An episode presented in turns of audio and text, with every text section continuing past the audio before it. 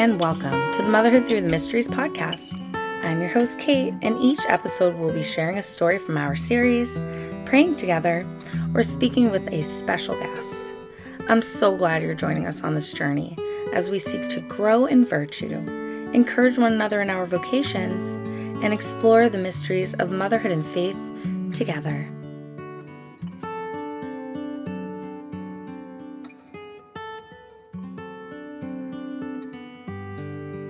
The second luminous mystery, the wedding at Cana.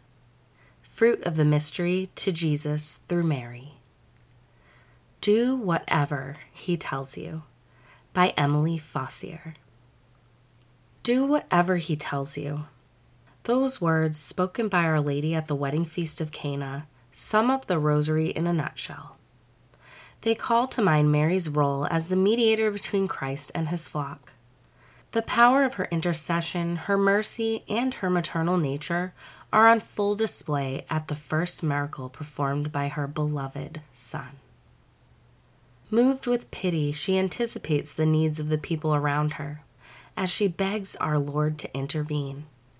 She abandons her concerns to her son and with unshakable trust knows he will take care of them. How can we, as mothers, imitate this superior display of faith and love? We simply do as Mary asks, whatever he tells us. She sees our need and responds generously by asking her son to help us. Because of his pure love for her, he cannot refuse whatever she asks of him. The lack of wine symbolizes all that we lack as mothers. We pridefully think that we have to be everything to everyone, twenty-four seven, when in reality, that way of thinking will only drive us mad. We cannot take care of our families by relying on our own strength.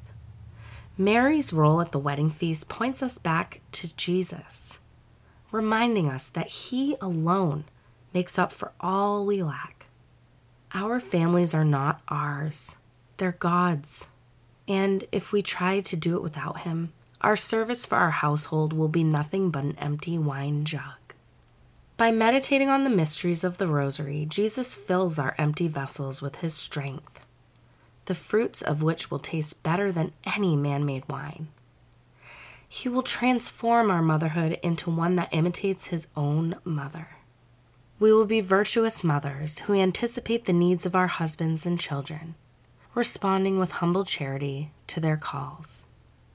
We will be virtuous mothers who uphold the dignity of marriage, just as Our Lady intervenes on behalf of the newlyweds at the wedding banquet. We will be virtuous mothers who model Mary's merciful heart, full of compassion for the poverty of people around us. Let us trust in the words of Our Lady and do whatever he tells us. If we do, we're doing exactly what needs to be done. About Emily. Emily Fossier is a stay-at-home mom to four who enjoys baking, napping, or reading about Carmelite spirituality in her free time. Recently, she and her husband bought an eighteen seventies Creole cottage that they're renovating themselves room by room.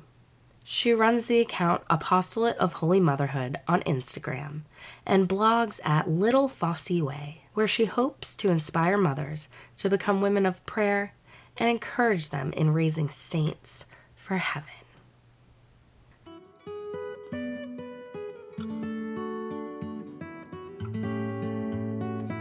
Thank you so much for joining us for the podcast today.